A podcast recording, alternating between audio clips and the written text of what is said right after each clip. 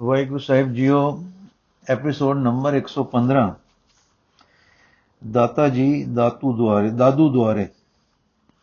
ਇਹ ਸਾਖੀ ਵੀ ਦੋ ਦਿਨਾਂ ਚ ਪੜੀ ਜਾਏਗੀ। ਪਹਿਲਾ ਭਾਗ ਅੱਜ ਪੜਾਂਗੇ ਨਰੈਣਪੁਰ ਵਿੱਚ ਦਾਦੂ ਜੀ ਦੇ ਦੁਆਰੇ ਤੇ ਇੱਕ ਦਲਾਨ ਵਿੱਚ ਬੈਠੇ ਹਨ ਮਹੰਤ ਜੈਤ ਰਾਮ ਜੀ।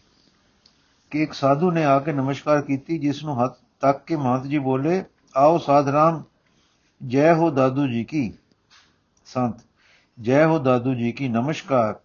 ਦੰਡੋਤ ਮਹੰਤ ਸਾਹਿਬ ਜੈਤਰਾਮ ਤੁਸੀਂ ਬਾਹਰ ਤੇ ਆਏ ਹੋ, ਕੌਣ ਰਾਜਾ ਆ ਉਤਰਿਆ ਹੈ? ਦੁਆਰੇ ਦੇ ਬਾਹਰ ਬੋਣਾ ਤੱਲੇ ਨਾਲ ਸੈਨਾ ਹੈ, ਘੋੜਿਆਂ ਦੀ ਹਿੰਹਿਨਾਟ ਤੇ ਮਰਦਾਂ ਦੀ ਚਹਿਲ ਪਹਿਲ ਸੁਣਾਈ ਦੇ ਰਹੀ ਹੈ। ਸੰਤ, ਜੀ ਬੜਾ ਸਵਾਦਿਕ ਜੋਧਾ ਹੈ। ਜੋਧਾ ਹੈ ਪਰ ਜੋਧਾ ਨਹੀਂ। ਰਾਜਾ ਹੈ ਪਰ ਰਾਜਾ ਨਹੀਂ। ਜੈਤਰਾਮ ਅੱਛਾ। ਕੀਕੂ ਹੈ ਤੇ ਕੀਕੂ ਨਹੀਂ। ਸੰਤ ਗੱਦੀ ਰਾਜ ਗੱਦੀ ਨਹੀਂ, ਪਰ ਫਕੀਰ ਗੱਦੀ ਦਾ ਗੱਦੀ ਨਸ਼ੀਨ ਹੈ। ਪ੍ਰਤਾਪ ਲਬ ਵਾਲੇ ਜ਼ੋਰ ਦਾ ਨਹੀਂ, ਪਰ ਤਿਆਗ ਦੇ ਬਲ ਦਾ ਪ੍ਰਤਾਪ ਹੈ। ਜੈਤ ਬੁਝਾਰਤਾ ਪਾ ਰਹੇ ਹੋ ਸਾਧ ਰਾਮ ਅਣ ਮਿਲਵੀਆਂ ਗੱਲਾਂ ਕਹਿ ਕੇ ਹੈਰਾਨ ਕਰ ਰਹੇ ਹੋ। ਸੰਤ ਸ੍ਰੀ ਜੀਓ, ਸਾਹਿਬ ਸ੍ਰੀ ਗੁਰੂ ਗੋਬਿੰਦ ਸਿੰਘ ਹੈ, ਗੁਰੂ ਨਾਨਕ ਦੇਵ ਜਗਤ, ਗੁਰੂ ਦੀ ਗੱਦੀ ਦਾ ਦਸਵਾਂ ਗੱਦੀ ਨਸ਼ੀਨ। ਗੁਰੂ ਨਾਨਕ ਨੂੰ ਜਾਣਦੇ ਹੀ ਹੋ, ਉਹਨਾਂ ਦੀ ਪ੍ਰਸਿੱਧੀ ਘਰ ਘਰ ਹੈ। ਕਲਯੁਗ ਦੇ ਅਵਤਾਰ, ਪੂਰਨ ਅਵਤਾਰ, ਭਗਤੀ ਅਵਤਾਰ, ਪਿਆਰ ਦੇ ਅਵਤਾਰ, ਸੁਲਾ ਦੇ ਅਵਤਾਰ, ਜਗਤ ਨੂੰ ਆਪੇ ਵਿੱਚ ਭਰਾ ਬਣਾ ਦੇਣ ਵਾਲੇ ਤੇ ਭਰਾਵਾਂ ਨੂੰ ਸਾਂਝਾ ਪਿਤਾ ਦਿਖਾ ਦੇਣ ਵਾਲੇ ਗੁਰੂ ਨਾਨਕ ਗੁਰੂ ਨਾਨਕ। ਇਹ ਕਹਿੰਦੇ ਆ, ਸੰਤ ਦੇ ਰਹਿਣ, ਨੈਣ ਉੱਪਰ ਹੋ ਹੋ ਕੇ ਬੰਦ ਹੋ ਗਏ ਤੇ ਬੋਲ ਰੁਕ ਗਿਆ। ਜੈਤ। ਸਿਰ ਨਿਵਾ ਕੇ। ਧੰਨ ਗੁਰੂ ਨਾਨਕ, ਭਗਤੀ ਅਵਤਾਰ ਤੇ ਭਗਤਾਂ ਦੇ ਸ਼ਿਰੋਮਣ, ਨਾਰਾਇਣ ਤੇ ਨਾਰਾਇਣ ਦੇ ਅਵਤਾਰ ਸ਼ਾਂਤੀ ਤੇ ਧੀਰਜ, ਵਾਹ, ਪਰ ਉਹਨਾਂ ਦੀ ਗੱਦੀ ਤੇ ਤਲਵਾਰੀਆ ਕਿਉਂ ਹੈ? ਉਹਨਾਂ ਦੀ ਗੱਦੀ ਤੇ ਤਲਵਾਰੀਆ, ਹੈ? ਸੰਤ, ਨੈਣ ਖੋਲ ਕੇ। ਤੇ ਕੀ ਗੁਰੂ ਨਾਨਕ ਜੀ ਤਲਵਾਰੀਏ ਨਹੀਂ ਸਨ? ਕਿਸੇ ਅੱਗੇ ਝੁਕੇ ਸਨ? ਕਿਸੇ ਅੱਗੇ ਹਾਰੇ ਹਨ? ਕਿਸੇ ਦੀ ਸ਼ਰਨ ਪਏ ਹਨ? ਜੋ ਆਇਆ ਸੋ ਸ਼ਰਨ, ਜੋ ਅੜਿਆ ਸੋ ਪਰਾਜੈ। ਜੈਤ ਸੋਚ ਕੇ, ਹਾਂ, ਪਰ ਕਿਕੂ ਤਲਵਾਰ ਨਾਲ? ਸੰਤ, ਨਹੀਂ। ਆਤਮ ਬਲ ਦੀ ਤਲਵਾਰ ਨਾਲ। ਜੈਸ, ਠੀਕ। ਪਰ ਸੰਤ ਜੀ, ਉਂਝ ਤਾਂ ਸ਼ੋਭਾ ਥਾ, ਉਂਝ ਤਾਂ ਸਭਾ ਥਾ ਹਾਰੇ ਦਾ ਠਿਆ ਮੰਨਦੇ ਰਹੇ ਹਨ। ਸੰਤ, ਪਰ ਹਾਰੇ ਦੇ ਨਿਆਂ ਵਿੱਚ ਜਿੱਤਦੇ ਤੇ ਵਾਦੀ ਨੂੰ ਹਰਾਉਂਦੇ ਰਹੇ ਹਨ। ਜੇ ਕਿਸੇ ਕਿਹਾ, ਖੁਦਾ ਦੇ ਘਰ ਵੱਲ ਪੈਰ ਕਿਉਂ ਕੀਤੇ ਹਨ? ਤਾਂ ਕਿਹਾ, ਜਿੱਧਰ ਖੁਦਾ ਦਾ ਘਰ ਨਹੀਂ, ਮੇਰੇ ਪੈਰ ਬੁਆ ਕੇ ਉਧਰ ਕਰ ਦੇ। ਬਾਦ ਨਹੀਂ ਕੀਤਾ। ਸੰਵਾਦ ਨਹੀਂ ਰਚਿਆ। ਸ਼ੰਕਾ ਕਰਨ ਵਾਲੇ ਦੀ ਮੰਨ ਲਈ, ਪਰ ਦੇਖੋ, ਇਸ ਹਾਰ ਮੰਨਣ ਵਿੱਚ ਵਾਦੀ ਹਾਰ ਗਿਆ, ਆਪ ਜਿੱਤ ਗਏ। ਹਾਰ ਵਿੱਚ ਜਿੱਤ, ਇਹ ਗੁਰੂ ਨਾਨਕ ਦਾ ਕ੍ਰਿਸ਼ਮਾ ਸੀ, ਸਾਰੇ ਜੀਵਨ ਦਾ। ਜੇ ਨਵਾਬ ਨੇ ਕਿਹਾ, ਮੇਰੇ ਨਾਲ ਨਮਾਜ਼ ਪੜੋ ਤਾਂ ਕਿਹਾ, ਵਾਹ ਵਾਹ, ਚਲੋ। ਪਰ ਨਮਾਜ਼ ਪੜੀ ਕੋਈ ਨਾ।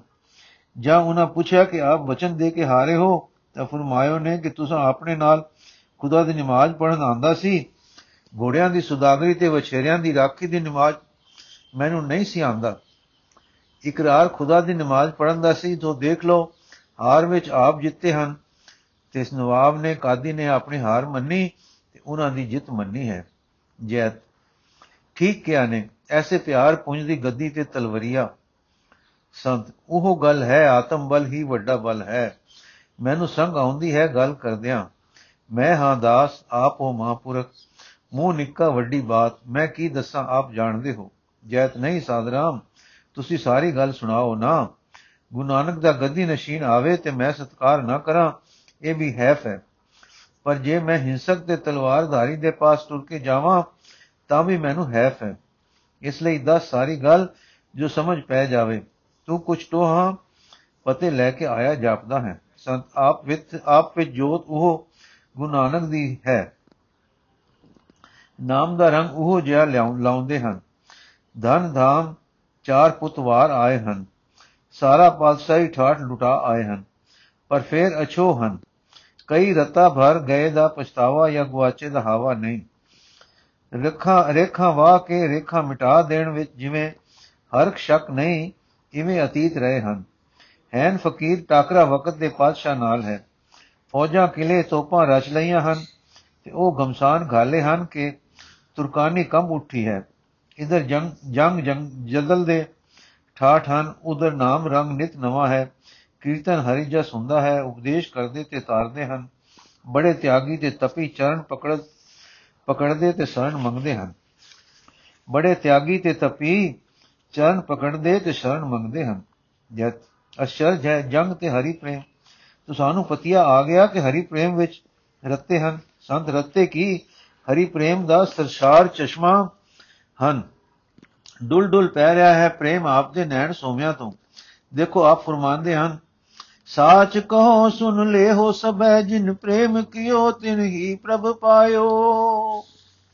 ਜੈ ਨਮਸਕਾਰ। ਇਹ ਖੁਸ਼ਬੂ ਗੁਰੂ ਨਾਨਕ ਦੀ ਹੈ। ਪਰ ਜੰਗ ਤੇ ਪ੍ਰੇਮ ਕਿਵੇਂ ਇਕੱਠੇ? ਸੰਤ ਔਰੰਗੇ ਦੇ ਹੱਥੋਂ ਹੱਥੋਂ ਪ੍ਰੇਮ ਤੇ ਭਗਤੀ ਵਾਲਿਆਂ ਦੀ ਰਾਖੀ ਨਮਿਤ ਜੰਗ ਕੀਤੇ ਨੇ। ਫਕੀਰ ਨੇ ਇਸ ਲਈ ਤਲਵਾਰ ਪਕੜ ਲਈ ਹੈ ਕਿ ਜ਼ਾਲਮ ਦੇ ਹੱਥੋਂ ਸੰਤ ਫਕੀਰ ਨਹੀਂ ਮਰਨ ਦੇਣੇ ਤੇ ਪਰਜਾ ਨਹੀਂ ਪੀੜਤ ਹੋਣ ਦੇਣੀ। ਪ੍ਰਯੋਜਨ ਸਵਾਰਥ ਦਾ ਨਹੀਂ, ਲੋਭ ਦਾ ਨਹੀਂ, ਰਾਜ ਤੇ ਤ੍ਰਿਸ਼ਨਾ ਦਾ ਨਹੀਂ, ਪਰ ਨਿਰੋਲ ਦੀਨ ਰੱਖਿਆ ਦਾ ਹੈ। ਦੱਸੋ ਰਾਮ ਜੀ, ਨੇ ਰਾਖਸ਼ਾਂ ਨੂੰ ਤਲਵਾਰ ਦਿਖਾਈ ਸੀ ਕਿ ਨਾ? ਕ੍ਰਿਸ਼ਨ ਜੀ ਨੇ ਦੁਸ਼ਟਾਂ ਦੇ ਪ੍ਰਹਾਰ ਲਈ ਪਾਂਡਵਾਂ ਨੂੰ ਤਲਵਾਰ ਫੜਾਈ ਸੀ ਕਿ ਨਾ? ਆਪ ਰਥਵਾਈ ਰਣ ਵਿੱਚ ਬਣੇ ਸਨ ਕਿ ਨਾ? ਤਿਵੇਂ ਗਲਯੁਗ ਵਿੱਚ ਇਹ ਸੰਤ ਉਬਾਰਨ ਅਵਤਾਰ ਪ੍ਰਗਟਿਆ ਹੈ। ਜਦ ਚਲੋ ਫਿਰ ਦਰਸ਼ਨ ਕਰੀਏ। ਸੰਤ ਚਲੋ। ਆਪ ਵੇਖੋ, ਤਸੱਲਾ ਕਰੋ, ਤਸੱਲੀ ਕਰੋ। ਬਾਹਰ ਬੋੜ ਹੇਠਾਂ ਡੇਰਾ ਪਾਇਆ ਨੇ, ਆਪਣੇ ਹੀ ਘਰ ਆਏ ਨੇ। ਉਹ ਪਛਾਣਦੇ ਹਨ ਆਤਮ ਰੋਗ ਨੂੰ। ਸ਼੍ਰੀ ਦਾਦੂ ਜੀ ਦੇ ਹੀ ਮਹਿਮਾਨ ਆ ਕੇ ਆ ਕੇ ਹੋਏ ਜਾਪ ਜਾਪ ਰਹੇ ਹਨ। ਜੈ ਤਦ ਚਲੋ ਸਾਧ ਰਾਮ, ਘਰ ਆਏ ਅਤਿਥੀ ਨੂੰ ਸਿਰ ਚਾਹੀਦਾ ਹੈ। ਇਹ ਤਾਂ ਗੁਰੂ ਨਾਨਕ ਦੇ ਹੋਏ। ਹਾਂ, ਗੁਰੂ ਨਾਨਕ ਹੋਏ ਆਪ। ਦਾਦੂ ਦੇ ਘਰ ਨਾਨਕ ਆਵੇ ਤਾਂ ਦਾਦੂ ਬਲਿਹਾਰੇ ਜਾਵੇ।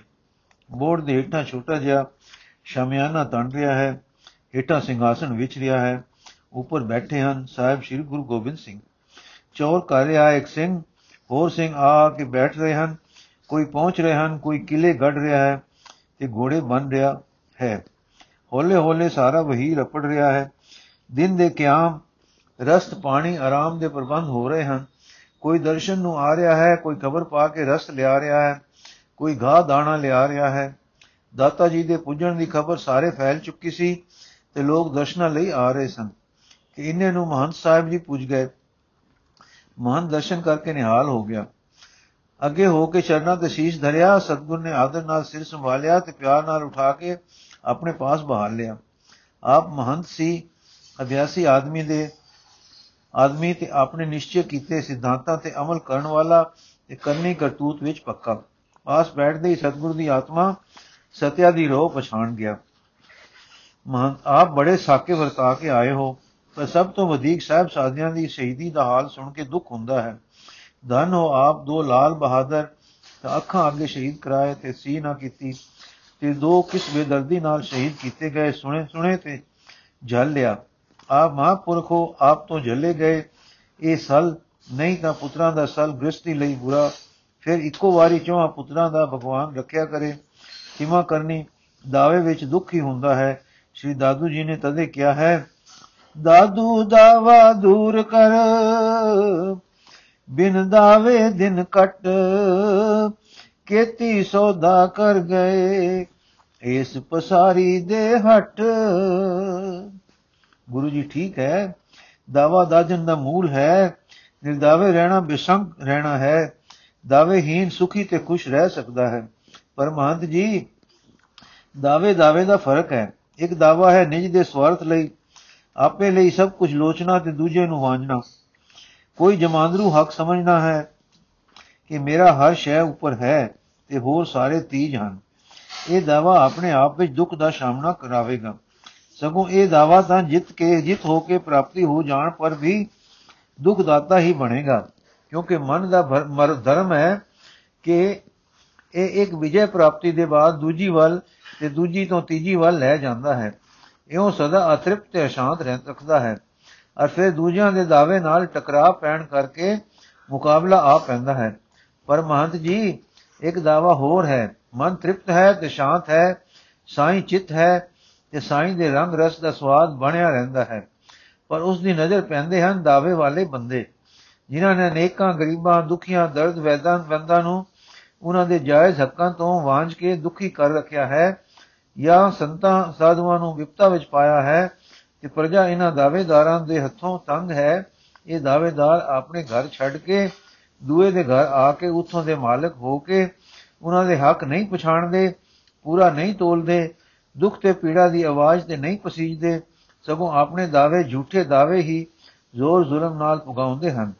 ਐਸੇ ਪਾਪੀਆਂ ਦੇ ਦਾਅਵੇ ਬੰਨਣ ਲਈ ਵਾਹਿਗੁਰੂ ਹੁਕਮ ਦਿੰਦਾ ਹੈ, ਫਕੀਰਾਂ ਨੂੰ ਕਿ ਸਭ ਕੁਝ ਮੇਰਾ ਹੈ, ਤੁਸੀਂ ਮੇਰੇ ਪੁੱਤਰ ਹੋ, ਅਚੁੱਤ ਤਨੈ ਤੁਸੀਂ ਹੋ ਮੇਰੇ ਵਾਰਸ ਹੋ ਕੇ ਦਾਵਾ ਬੰਨੋ ਤੇ ਝੂਠੇ ਦਾਅਵੇਦਾਰਾਂ ਦੇ ਦਾਅਵੇ ਤੋੜ ਦਿਓ। ਮਹੰਤ ਜੀ ਐਉਂ ਦਾਅਵੇਦਾਰ ਬਣ ਕੇ ਉੱਠਣਾ ਪੈਂਦਾ ਹੈ। ਅੱਗੋਂ ਝੂਠੇ ਦਾਅਵਿਆਂ ਵਾਲੇ ਮੁਕਾਬਲਾ ਕਰਦੇ ਹਨ, ਫਿਰ ਸਾਰੇ ਕਸ਼ਟਾਂ ਦਾ ਸਾਹਮਣਾ ਕਰਨਾ ਪੈਂਦਾ ਹੈ। ਉਹ ਸਾਹਮਣਾ ਕਰਨਾ ਆਪਣਾ ਧਰਮ ਬਣ ਜਾਂਦਾ ਹੈ। ਕਿਉਂਕਿ ਉਸ ਦਾ ਫਲ ਸ੍ਰਿਸ਼ਟੀ ਦੀ ਪੀੜਾ ਹਰਨਾ ਹੈ। ਜੇ ਆਪਣੇ ਸਿਰ ਕਸ਼ਟ ਝੱਲ ਲੈਣ ਨਾਲ ਅਨੇਕਾਂ ਦਾ ਉਧਾਰ ਹੋਵੇ, ਉਸ ਦਾਵੇ ਦੇ ਦੁੱਖ ਝਲਣੇ ਸੁੱਖਾਂ ਤੋਂ ਪਿਆਰੇ ਹੋਣੇ ਚਾਹੀਦੇ ਹਨ। ਮਹੰਤ ਸਾਹਿਬ, ਤੁਸੀਂ ਫਕੀਰ ਦੇ ਚੇਲੇ ਹੋ, ਸਾਈਂ ਦੇ ਪਿਆਰੇ ਹੋ, ਤਿਆਗ ਤੇ ਖਿਮਾ ਵਿੱਚ ਆਪਣੀ ਗੁਜ਼ਾਰ ਸਕਦੇ ਹੋ। ਪਰ ਜੇ ਆਪ ਦੇ ਕਾਲਜੇ ਜਗਤ ਪੀੜਾ ਫੁੱਟ ਜਾਵੇ, ਤਾਂ ਆਪ ਫਿਰ ਮੁਸ਼ਕਲਾਂ ਦੇ ਸਾਹਮਣੇ ਕਰੋਗੇ। ਤੇ ਸੰਕਟਾਂ ਦੇ ਵਿੱਚ ਦੀ ਲੰਘੋਗੇ। ਉਸ ਵੇਲੇ ਆਪ ਦਾ ਇਲਾਹੀ ਰੰਗ ਆਪ ਨੂੰ ਬੰਦਗੀ ਵਿੱਚ ਇਉਂ ਸੁਰਜੀਤ ਰੱਖੇਗਾ ਕਿ ਮੇਰਾ ਦਾਵਾ ਮੇਰਾ ਨਹੀਂ, ਪਰ ਅਸਲੀ ਦਾਅਵੇਦਾਰਾਂ ਦਾ ਦਾਵਾ ਮੇਰੀ ਵਕੀ ਲਰੀ ਵਿੱਚ ਆ, ਮੇਰੀ ਵਕੀਲਰੀ ਵਿੱਚ ਆ ਵੜਿਆ ਹੈ। ਇਸੇ ਤਰ੍ਹਾਂ ਦੀ ਹਾਲਤ ਅਸ, ਵਿੱਚ ਅਸਾਂ ਇਹ ਚਾਉਣਾ ਚਾਹਿਆ ਹੈ ਤੇ ਖਾਲਸਾ ਇਸੇ ਤਰ੍ਹਾਂ ਦਾ ਉਪਕਾਰੀ ਸਾਜਿਆ ਹੈ। ਇਸ ਕਰਕੇ ਆਪ ਦਾ ਵਾਕ ਸੁਣ ਕੇ ਅਸੀਂ ਆਖਦੇ ਹਾਂ ਦਾਦੂ ਦਾਵਾ ਬਨ ਕੇ ਦੁਸ਼ਮਨ ਲਈਏ ਲੁੱਟ।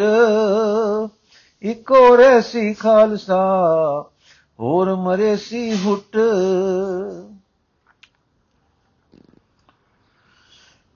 ਮਹੰਤ, ਸਤ ਸਤ ਕਿਹਾ ਜੀ, ਸਤ ਕਿਹਾ ਹੈ ਆਪਨੇ, ਪਰ ਸਭ ਗੱਲਾਂ ਦਾ ਦਾਦੂ दारू ਸ੍ਰੀ ਦਾਦੂ ਜੀ ਨੇ ਤਾਂ ਛਿਮਾ ਨੂੰ ਆਖਿਆ ਹੈ। ਇਸੇ ਕਰਕੇ ਉਹਨਾਂ ਨੇ ਫਰਮਾਇਆ ਹੈ ਦਾਦੂ ਸਮਾ ਵਿਚਾਰ ਕੇ, ਕਲ ਕਾ ਕੀ ਜੈ ਭਾਏ, ਜੇ ਕੋ ਮਾਰੇ ਢੀਮ ਢੀਟ ਲੀ ਜੈ ਸੀਸ ਚੜਾਏ।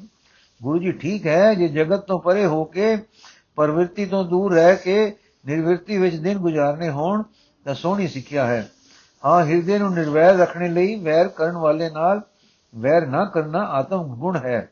ਤੇ ਸਾਡੇ ਘਰ ਵਿੱਚ ਵੀ ਸਲਾਹਤ ਰੱਖਦਾ ਹੈ। ਗੁਸੁਨ ਮਾਰਨ ਵਾਲੇ ਦੇ ਪੈਰ ਚੁੰਮਣੇ ਗੁਰੂ ਗ੍ਰੰਥ ਸਾਹਿਬ ਜੀ ਵਿੱਚ ਵੀ ਆਏ ਹਨ। ਪਰ ਉਹਦਾ ਭਾਵ ਹਿਰਦੇ ਦੀ ਨਿਰਵੈਰਤਾ ਤੇ ਸਰਬ ਪਿਆਰ ਤੋਂ ਹੈ। ਐਨਾ ਪਿਆਰ ਵਿੱਚ ਉੱਚਾ ਹੋਵੇ ਕਿ ਬੁਰੇ ਕੀਤੇ ਦਾ ਰੋਸ਼ ਨਾ ਕਰੇ। ਐਤਨਾ ਪ੍ਰੇਮ ਕਰੇ ਕਿ ਬੁਰੇ ਦਾ ਵੀ ਭਲਾ ਕਰੇ।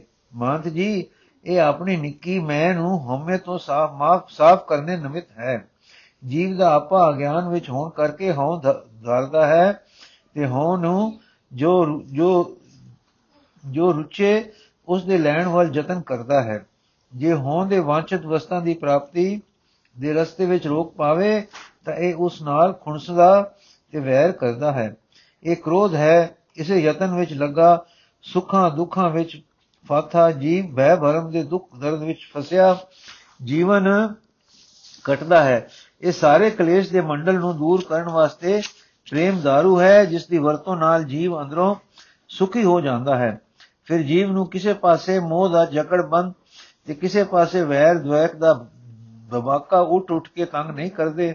ਇਸ ਕਰਕੇ ਪਹਿਲਾ ਸਬਕ ਇਹੋ ਸਿਖਾਈਦਾ ਹੈ, ਦੁੱਖ ਨਾ ਦੇਹੀ ਕਿਸੇ ਜੀ, ਪਤ ਸਿਓ ਘਰ ਜਾਵੋ। ਭਈ ਜੇ ਨੇਕੀ ਨਹੀਂ ਹੋ ਆਉਂਦੀ, ਤੇ ਬਦੀ ਕਰਨਾ ਤਾਂ ਛੋੜ ਦੇ। ਜਦੋਂ ਬਦੀ ਛੱਡ ਦੇਵੇ, ਤਾਂ ਕਹਿੰਦਾ ਹੈ ਕਿ ਨੇਕੀ ਕਰ। ਸੁਕ੍ਰਿਤ ਕਰ ਕਰ, ਲੀਜੈ ਰੇ ਮਨ। ਜਦ ਨੇਕੀ ਸਿੱਖ ਜਾਂਦਾ ਹੈ, ਤਾਂ ਕਹਿੰਦਾ ਹੈ ਫਰੀਦਾ ਬੁਰੇ ਦਾ ਭਲਾ ਕਰ, ਗੁੱਸਾ ਮਨ ਨਾ ਹਟਾਏ। ਜਦ ਐਉਂ ਕਰਦਿਆਂ ਨਿੰਦਾ ਹੁੰਦੀ ਹੈ, ਤਾਂ ਕਹਿੰਦਾ ਹੈ, ਕਰ ਪੁੰਨੋ ਨੀਚ ਸਦਾਈਐ। ਇਸ ਤਰ੍ਹਾਂ ਮਨ ਨਿਰਮਲਤਾਈ ਵਿੱਚ ਟੁਰ ਪੈਂਦਾ ਹੈ।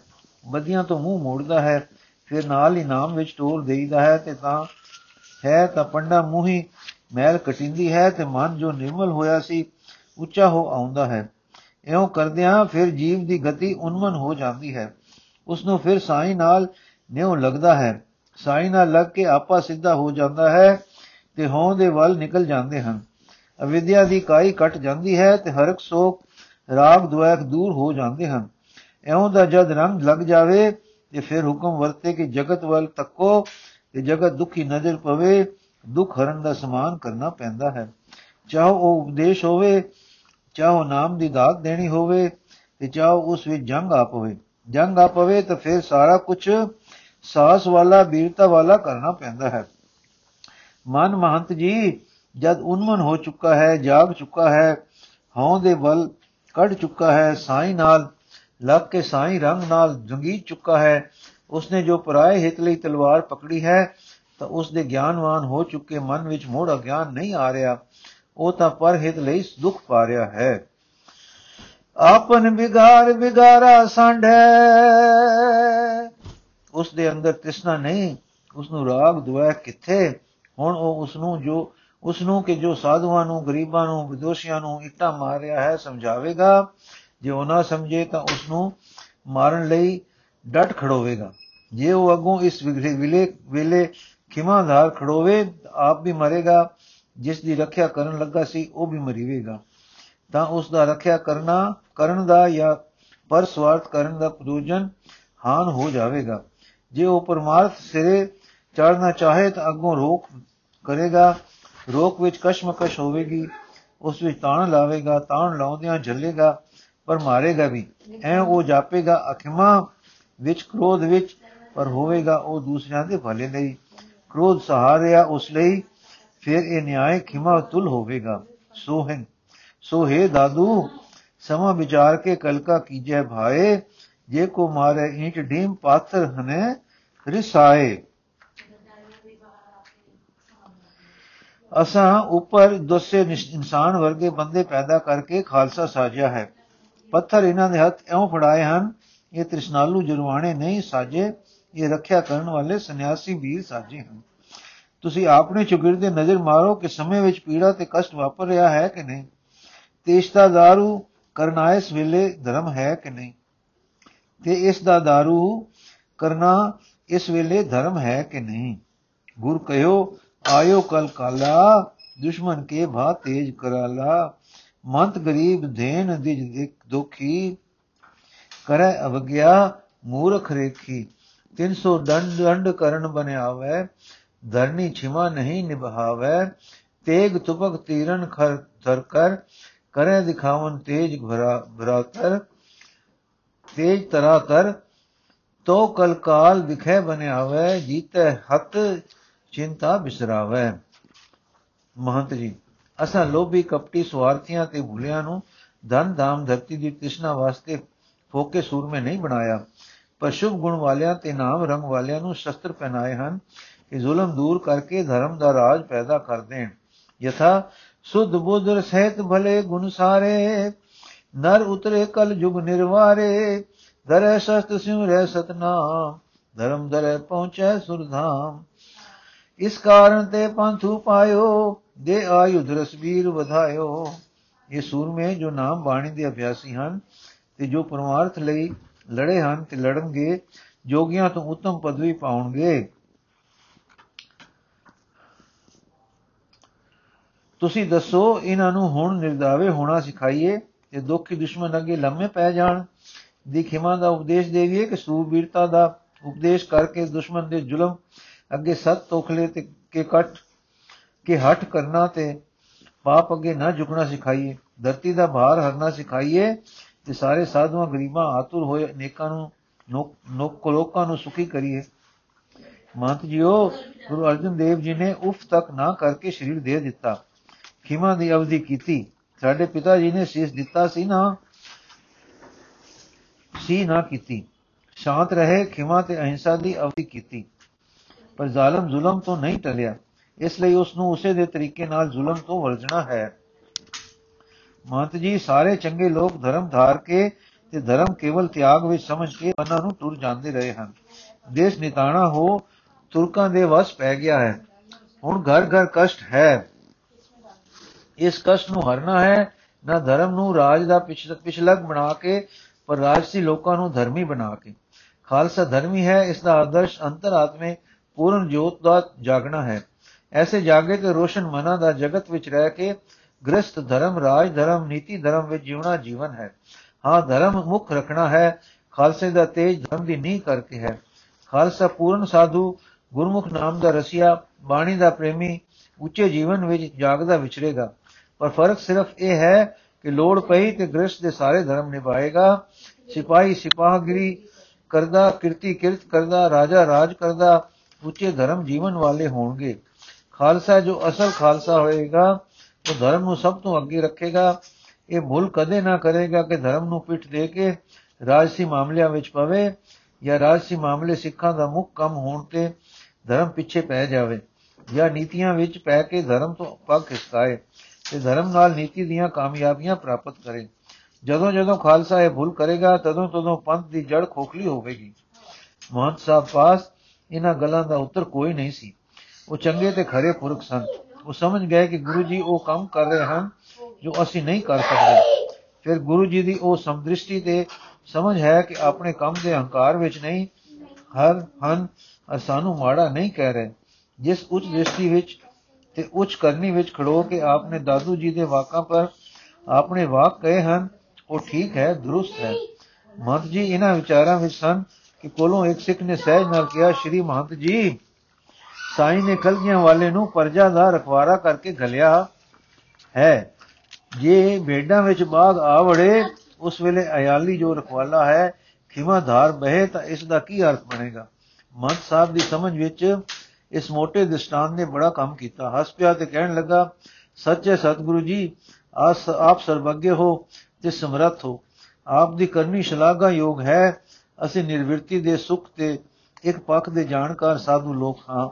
ਤੇ ਦਾਦੂ ਜੀ ਦੇ ਗੱਦੀ ਤੇ ਮਹੰਤ ਜੀ ਨੇ ਸ੍ਰੀ ਗੁਰੂ ਜੀ ਨੂੰ ਨਿਮਰਤਾ ਨਾਲ ਕਿਹਾ, ਪਾਤਸ਼ਾਹ, ਦਾਦੂ ਜੀ ਦਾ ਹੁਕਮ ਹੈ ਕਿ ਜੋ ਇੱਥੇ ਆਵੇ ਉਸ ਨੂੰ ਭੋਜਨ ਛਕਾਓ। ਆਪ ਮੇਰਾ ਕਰਕੇ ਇੱਥੇ ਆਏ ਹੋ। ਅਸੀਂ ਆਪ ਦੇ ਨਾਲ ਹੋ ਕੇ ਹਿੱਸਾ ਵੰਡਾਉਣ ਜੋਗੇ ਤਾਂ ਨਹੀਂ, ਪਰ ਇੰਨੀ ਮਿਹਰ ਤਾਂ ਕਰੋ ਕਿ ਅੱਜ ਦਾ ਭੋਜਨ ਇੱਥੇ ਪਾਓ। ਸ੍ਰੀ ਗੁਰੂ ਜੀ ਸੁਣ ਕੇ ਮੁਸਕਰਾ ਪਏ ਤੇ ਪਰਤਾਵਣੇ ਵਾਸਤੇ ਇਸ ਪ੍ਰਕਾਰ ਦੇ ਵਾਕ ਕਹੇ, ਸੰਤ ਜੀ, ਸਾਡੇ ਨਾਲ ਬਾਜ ਹਨ, ਜਿਨ੍ਹਾਂ ਨੂੰ ਹੁਣ ਤਾਈਂ ਖੁਰਾਕ ਨਹੀਂ ਮਿਲੀ। ਪਹਿਲੇ ਇਹਨਾਂ ਨੂੰ ਰਜਾ ਲਓ, ਫਿਰ ਸਾਨੂੰ ਦੇਖ ਦਿਓ। ਅਸੀਂ ਭੋਜਨ ਆਪ ਦਾ ਪਾ ਲਵਾਂਗੇ। ਇਹ ਵਾਕ ਸੁਣ ਕੇ ਭਲੇ ਮਹੰਤ ਦੇ ਜੀ ਵਿੱਚ ਦੁਚਿਤਾਈ ਉਪਜ ਪਈ ਕਿ ਸਾਡਾ ਧਰਮ ਅਹਿੰਸਾ ਹੈ। ਅਸਾਂ ਨੇ ਮਾਸ ਖਾਣਾ ਨਹੀਂ ਖਵਾਣਾ ਨਹੀਂ। ਜੇ ਮਾਸ ਬਾਜਾਂ ਨੂੰ ਖਵਾਈਏ ਤਾਂ ਹਿੰਸਕ ਹੋ ਗਏ ਤੇ ਜੇ ਨਾ ਖਵਾਈਏ ਤਾਂ ਉਹ ਭੁੱਖੇ ਹਨ। ਉਹ ਭੁੱਖੇ ਰਹੇ ਤਾਂ ਸਤਿਗੁਰੂ ਜੀ ਭੋਜਨ ਨਹੀਂ ਖਾਣਗੇ। ਇਸ ਗੱਲ ਨੂੰ ਸਤਿਗੁਰੂ ਜੀ ਵੀ ਜਾਣਦੇ ਹਨ ਕਿ ਸਾਡਾ ਮਾਸ ਨਾ ਖਾਣਾ ਪਖੰਡ ਲਈ ਨਹੀਂ। ਸਾਡਾ ਨਿਸ਼ਚੈ ਹੀ ਇਸੇ ਪ੍ਰਕਾਰ ਹੈ। ਕੀ ਜਾਣੀਏ? ਪਰਖਣ ਹਿੱਤੀ ਇਹ ਵਾਕ ਕਹਿ ਰਹੇ ਹੋਣ। ਫਿਰ ਸੰਤ ਦਾ ਹਿਰਦਾ ਆਪਣੀ ਸਚਾਈ ਤੇ ਅਰਦਾਸ ਵਿੱਚ ਚਲਾ ਗਿਆ ਤੇ ਉਸ ਨੂੰ ਸੱਚ ਤੇ ਭਰੋਸਾ ਹੋ ਆਇਆ। ਹੱਥ ਬੰਨ ਕੇ ਆਖਣ ਲੱਗਾ, ਪਾਤਸ਼ਾਹ ਅੱਜ ਅਸੀਂ ਆਪਣੇ ਆਪ ਦੇ ਬਾਜਾਂ ਅੱਗੇ ਬੇਨਤੀ ਕਰਾਂਗੇ ਇਹ ਦੁਆਰਾ ਗਰੀਬਾਂ ਸਾਧਾਂ ਦਾ ਹੈ, ਇੱਥੇ ਮਾਸ ਨਹੀਂ ਬਣਦਾ। ਜਵਾਰ ਬਾਜਰਾ ਸਾਡਾ ਖਾਣਾ ਹੈ ਤੇ ਤੁਸੀਂ ਸਾਡੇ ਪ੍ਰਾਉਣੇ ਹੋ, ਸਾਡਾ ਭਾਵ ਅੰਗੀਕਾਰ ਕਰੋ, ਅੱਜ ਦਾ ਦਿਨ ਜਵਾਰ ਬਾਜਰਾ ਹੀ ਖਾ ਲਓ। ਮੈਨੂੰ ਆਸ ਹੈ, ਉਹ ਆਪ ਦੇ ਹਨ ਤੇ ਆਪ ਦੇ ਹੋਣ ਕਰਕੇ ਸਾਡੇ ਭਾਵ ਨੂੰ ਅੰਗੀਕਾਰ ਕਰਨਗੇ ਤੇ ਆਪ ਦੀ ਮਿਹਰ ਨਾਲ ਆਪਣੇ ਸੁਭਾਅ ਹੇਠ ਸੁਭਾਅ ਤੇ ਹਟ ਨਹੀਂ ਧਾਰਨਗੇ। ਆਪ ਇਹਨਾਂ ਨੂੰ ਆਗਿਆ ਕਰ ਦਿਓ ਕਿ ਜਵਾਰ ਬਾਜਰੀ ਪ੍ਰਵਾਨ ਕਰ ਲੈਣ। ਸ੍ਰੀ ਗੁਰੂ ਜੀ ਮੁਸਕਰਾਏ ਤੇ ਬੋਲੇ ਚੰਗਾ ਸਾਧ ਰਾਮ ਜੀ ਭਾਵ ਪ੍ਰਵਾਨ ਹੈ ਮੇਰਾ ਭੋਜਨ ਪਿਆਰ ਨਹੀਂ ਭਾਵ ਪਿਆਰ ਹੈ ਜੈਤ ਰਾਮ ਗੁਰੂ ਜੀ ਦੇ ਦਰਸ਼ਨਾਂ ਵਿੱਚ ਨਿਹਾਲ ਹੋ ਗਿਆ ਸੀ ਪਾਸ ਬੈਠ ਕੇ ਆਤਮਿਕ ਪ੍ਰਭਾਵ ਦਾ ਥੋ ਪੈ ਗਿਆ ਸਾਸ ਪੈ ਗਿਆ ਸਾਸੂ ਬਚਨ ਵਿਲਾਸ ਕਰਕੇ ਉਹਨਾਂ ਦੀ ਬਲ ਬੁੱਧੀ ਤੇ ਹਰ ਤਰ੍ਹਾਂ ਦੀ ਗੌਰਵਤਾ ਦਾ ਕਾਇਲ ਹੋ ਗਿਆ ਸੀ ਆਪਣੀਆਂ ਕੁਰਬਾਨੀਆਂ ਤੇ ਸਾਕੇ ਕਿਸੇ ਮੌਕਿਆਂ ਤੇ اخلاقی ਕਮਜ਼ੋਰੀ ਨਾ ਦਿਖਾਉਣੀ ਇਹ ਸਾਰੇ ਗੁਣ ਸੋਚ-ਸੋਚ ਕੇ ਮਹੰਤ ਆਪਣੇ ਜੀ ਹੀ ਵਿੱਚ, ਜੀ ਹੀ ਜੀ ਵਿੱਚ ਅਸ਼ਸ਼ ਕਰ ਰਿਹਾ ਸੀ। ਉਸ ਦੇ ਅੰਦਰ ਇਹ ਭਾਵਨਾ ਦ੍ਰਿੜ ਹੋ ਗਈ ਸੀ ਕਿ ਇਹ ਜ਼ਰੂਰ ਅਵਤਾਰ ਹੈ। ਜੀਵ ਵਿੱਚ ਐਤਨੇ ਗੁਣ ਕਿੱਥੇ? ਮਹੰਤ ਇਸ ਭਾਵ ਵਿੱਚ ਗਦਗਦ ਹੋ ਰਿਹਾ ਸੀ ਕਿ ਉਸ ਨੂੰ ਸਰਬ ਗੁਣ ਸੰਪੰਨ ਈਸ਼ਵਰ ਰੂਪ ਜੋਤੀ ਦੇ ਮਨੁੱਖ ਜਾਮੇ ਵਿੱਚ ਦਰਸ਼ਨ ਹੋਏ ਹਨ। ਇਸ ਤਰ੍ਹਾਂ ਦੇ ਭਾਵਾਂ ਵਿੱਚ ਉਸਨੇ ਰਸਦ ਆਂਦੀ ਤੇ ਲਾਂਗਰੀਆਂ ਦੇ ਅੱਗੇ ਧਰ ਦਿੱਤੀ। ਫਿਰ ਆਪ ਜਵਾਰ ਬਾਜੀ ਦਾ ਤੋਮਾ ਤੋਮਾ ਬਣਾ ਕੇ ਲੈ ਕੇ ਬਾਜਾਂ ਪਾਸ ਗਿਆ ਤੇ ਕਿਹਾ ਕਿ ਸਤਿਗੁਰੂ ਜੀ, ਸੇਵਾਦਾਰੋ, ਅੱਜ ਦਾ ਦਿਨ ਸਾਡੀ ਖਾਤਰ ਅਨਪੁਰ ਨਿਰਵਾਹ ਕਰ ਲੋ ਭੋਜਨ ਵੱਲ ਨਾ ਤੱਕੋ, ਪਰ ਸਾਡੀ ਭਾਵਨਾ ਵੱਲ ਤੱਕੋ। ਬਾਜ ਤੋਮੇ ਵੱਲ ਤੱਕਦੇ ਰਹੇ। ਫਿਰ ਜੈਤ ਰਾਮ ਜੋ ਭਗਤ ਗਿਆਨੀ ਸੀ, ਸਮਝ ਗਿਆ ਕਿ ਮੇਰੇ ਵਾਕਾਂ ਵਿੱਚ ਕੁਝ ਹਉਂ ਦੀ ਬੂ ਹੈ, ਇਹ ਸਤਗੁਰ ਦੇ ਘਰ ਨਹੀਂ ਚਾਹੀਦਾ। ਤਾਂ ਬੋਲਿਆ, ਸਤਗੁਰ ਦੇ ਸੇਵਕੋ, ਅਜ ਸਤਗੁਰ ਨੇ ਗਰੀਬਾਂ ਦਾ ਅੰਨ ਜਲ ਪ੍ਰਵਾਨ ਕੀਤਾ ਹੈ। ਆਪਣੇ ਸਤਗੁਰ ਦੀ ਖਾਤਰ ਅੰਨ ਦਾ ਭੋਜਨ ਪਾ ਲਓ। ਦਾਤੇ ਨੇ ਮਿਹਰ ਕੀਤੀ ਹੈ, ਅੰਨ ਪ੍ਰਵਾਨ ਕੀਤਾ ਹੈ। ਤੁਸੀਂ ਉਸ ਦੇ ਹੋ ਉਸ ਦੇ ਸਦਕੇ ਉਸ ਦੀ ਖਾਤਰ ਅੰਨ ਪਾ ਲਓ। ਬਾਜਾ ਨੇ ਤਤਕਾਲ ਉਹ ਜਵਾਰ ਦਾ ਤੋਮਾ ਖਾਣਾ ਸ਼ੁਰੂ ਕਰ ਦਿੱਤਾ। ਇਸ ਵੇਲੇ ਸਿੱਖ ਤੇ ਸਾਧੂ ਸਾਰੇ ਹੱਕੇ ਬੱਕੇ ਹੋ ਕੇ ਤੱਕ ਰਹੇ ਸਨ ਅਰ ਹੈਰਾਨ ਹੋ ਰਹੇ ਸਨ ਕਿ ਇਹ ਕੀ ਕੋਤਕ ਵਰਤ ਰਿਹਾ ਹੈ। ਬਾਜਾ ਨੂੰ ਇਉਂ ਖਵਾ ਕੇ ਸਾਧੂ ਡੇਰੇ ਚਲੇ ਗਏ ਤੇ ਆਪੋ ਵਿੱਚ ਆਖਣ ਕਿ ਸੱਚਮੁੱਚ ਸਤਿਗੁਰੂ ਕਲਾ ਵਾਲਾ ਹੈ ਜਿਸ ਦੇ ਬਾਜ ਵੀ ਆਪਣੇ ਸੁਭਾਅ ਨੂੰ ਛੱਡ ਦਿੰਦੇ ਹਨ। ਕੋਈ ਕਹੇ, ਦੇਖੋ ਬਾਜ, ਦੇਖੋ ਬਈ ਅਚਰਜ ਹੋਈਗਾ ਸੱਚੀ ਕਿ ਅਵਤਾਰ ਹੋ ਕੇ ਸ਼੍ਰੀ ਰਾਮ ਕ੍ਰਿਸ਼ਨ ਜੁੱਧਾਂ ਜੰਗਾਂ ਵਿੱਚ ਕੀਕੂ ਰਚਦੇ ਤੇ ਸ਼ਿਕਾਰ ਖੇਡਦੇ ਸਨ। ਅੱਜ ਪ੍ਰਤੱਖ ਦੇਖਿਆ ਹੈ ਕਿ ਅਵਤਾਰੀ ਵਿਅਕਤੀਆਂ ਸੱਚਮੁੱਚ ਅਛੋ ਹਨ। ਇੱਕ ਨੇ ਕਿਹਾ, ਹਰ ਜੁਰਾਵਰ ਤੇ ਵੱਧ ਕੇ ਕੰਮ ਜਾਂ ਕੁਰਬਾਨੀ ਕਰਨ ਵਾਲੇ ਨੂੰ ਲੋਕੀ ਅਵਤਾਰ ਕਹਿਣ ਲੱਗ ਪੈਂਦੇ ਹਨ। ਜੈਤਰਾਮ ਨੇ ਕਿਹਾ, ਇਹ ਵੀ ਸੱਚ ਹੈ, ਪਰ ਹਰ ਜੋਧਾ ਹਰ ਕੁਰਬਾਨੀ ਕਰਨ ਵਾਲਾ, ਹਰ ਤਿਆਗੀ ਵਿਰਾਗੀ ਹਰ ਕੋਈ ਉਹ ਜੋ ਸਰਬ ਸਧਾਰਨ ਤੋਂ ਵੱਧ ਕੇ ਕੋਈ ਕੰਮ ਕਰੇ, ਚੰਗਾ ਹੋ ਸਕਦਾ ਹੈ, ਪਰ ਅਵਤਾਰੀ ਅੰਸ਼ ਵੱਖਰੀ ਸ਼ੈ ਹੈ। ਪਛਾਣ ਵਾਲੇ ਉਸ ਨੂੰ ਪਛਾਣਦੇ ਹਨ। ਅਵਤਾਰੀ ਅੰਸ਼ ਵਾਲੇ ਦੀ ਸੁਰਮ ਗਤੀ ਆਤਮਕ ਚੜ੍ਹਦੀਆਂ ਕਲਾਂ ਵਿੱਚ ਹੁੰਦੀ ਹੈ। ਹੰਕਾਰ ਦੇ ਬਲਕਾਰ ਜਾਂ ਹਉ ਵਾਲੀ ਤਿਆਗ ਵ੍ਰਿਤੀ ਵਿੱਚ ਨਹੀਂ ਹੁੰਦੀ। ਅਵਤਾਰੀ ਅੰਸ਼ ਵਾਲੇ ਦਾ ਪ੍ਰਭਾਵ ਨਾਮ ਦੇ ਰਸੀਆਂ ਤੇ ਬ੍ਰਹਮ ਗਿਆਨੀਆਂ ਪਰ ਸ਼ੀਤਲਤਾ ਤੇ ਖਿੱਚ ਦਾ ਅਸਰ ਪਾਉਂਦਾ ਹੈ।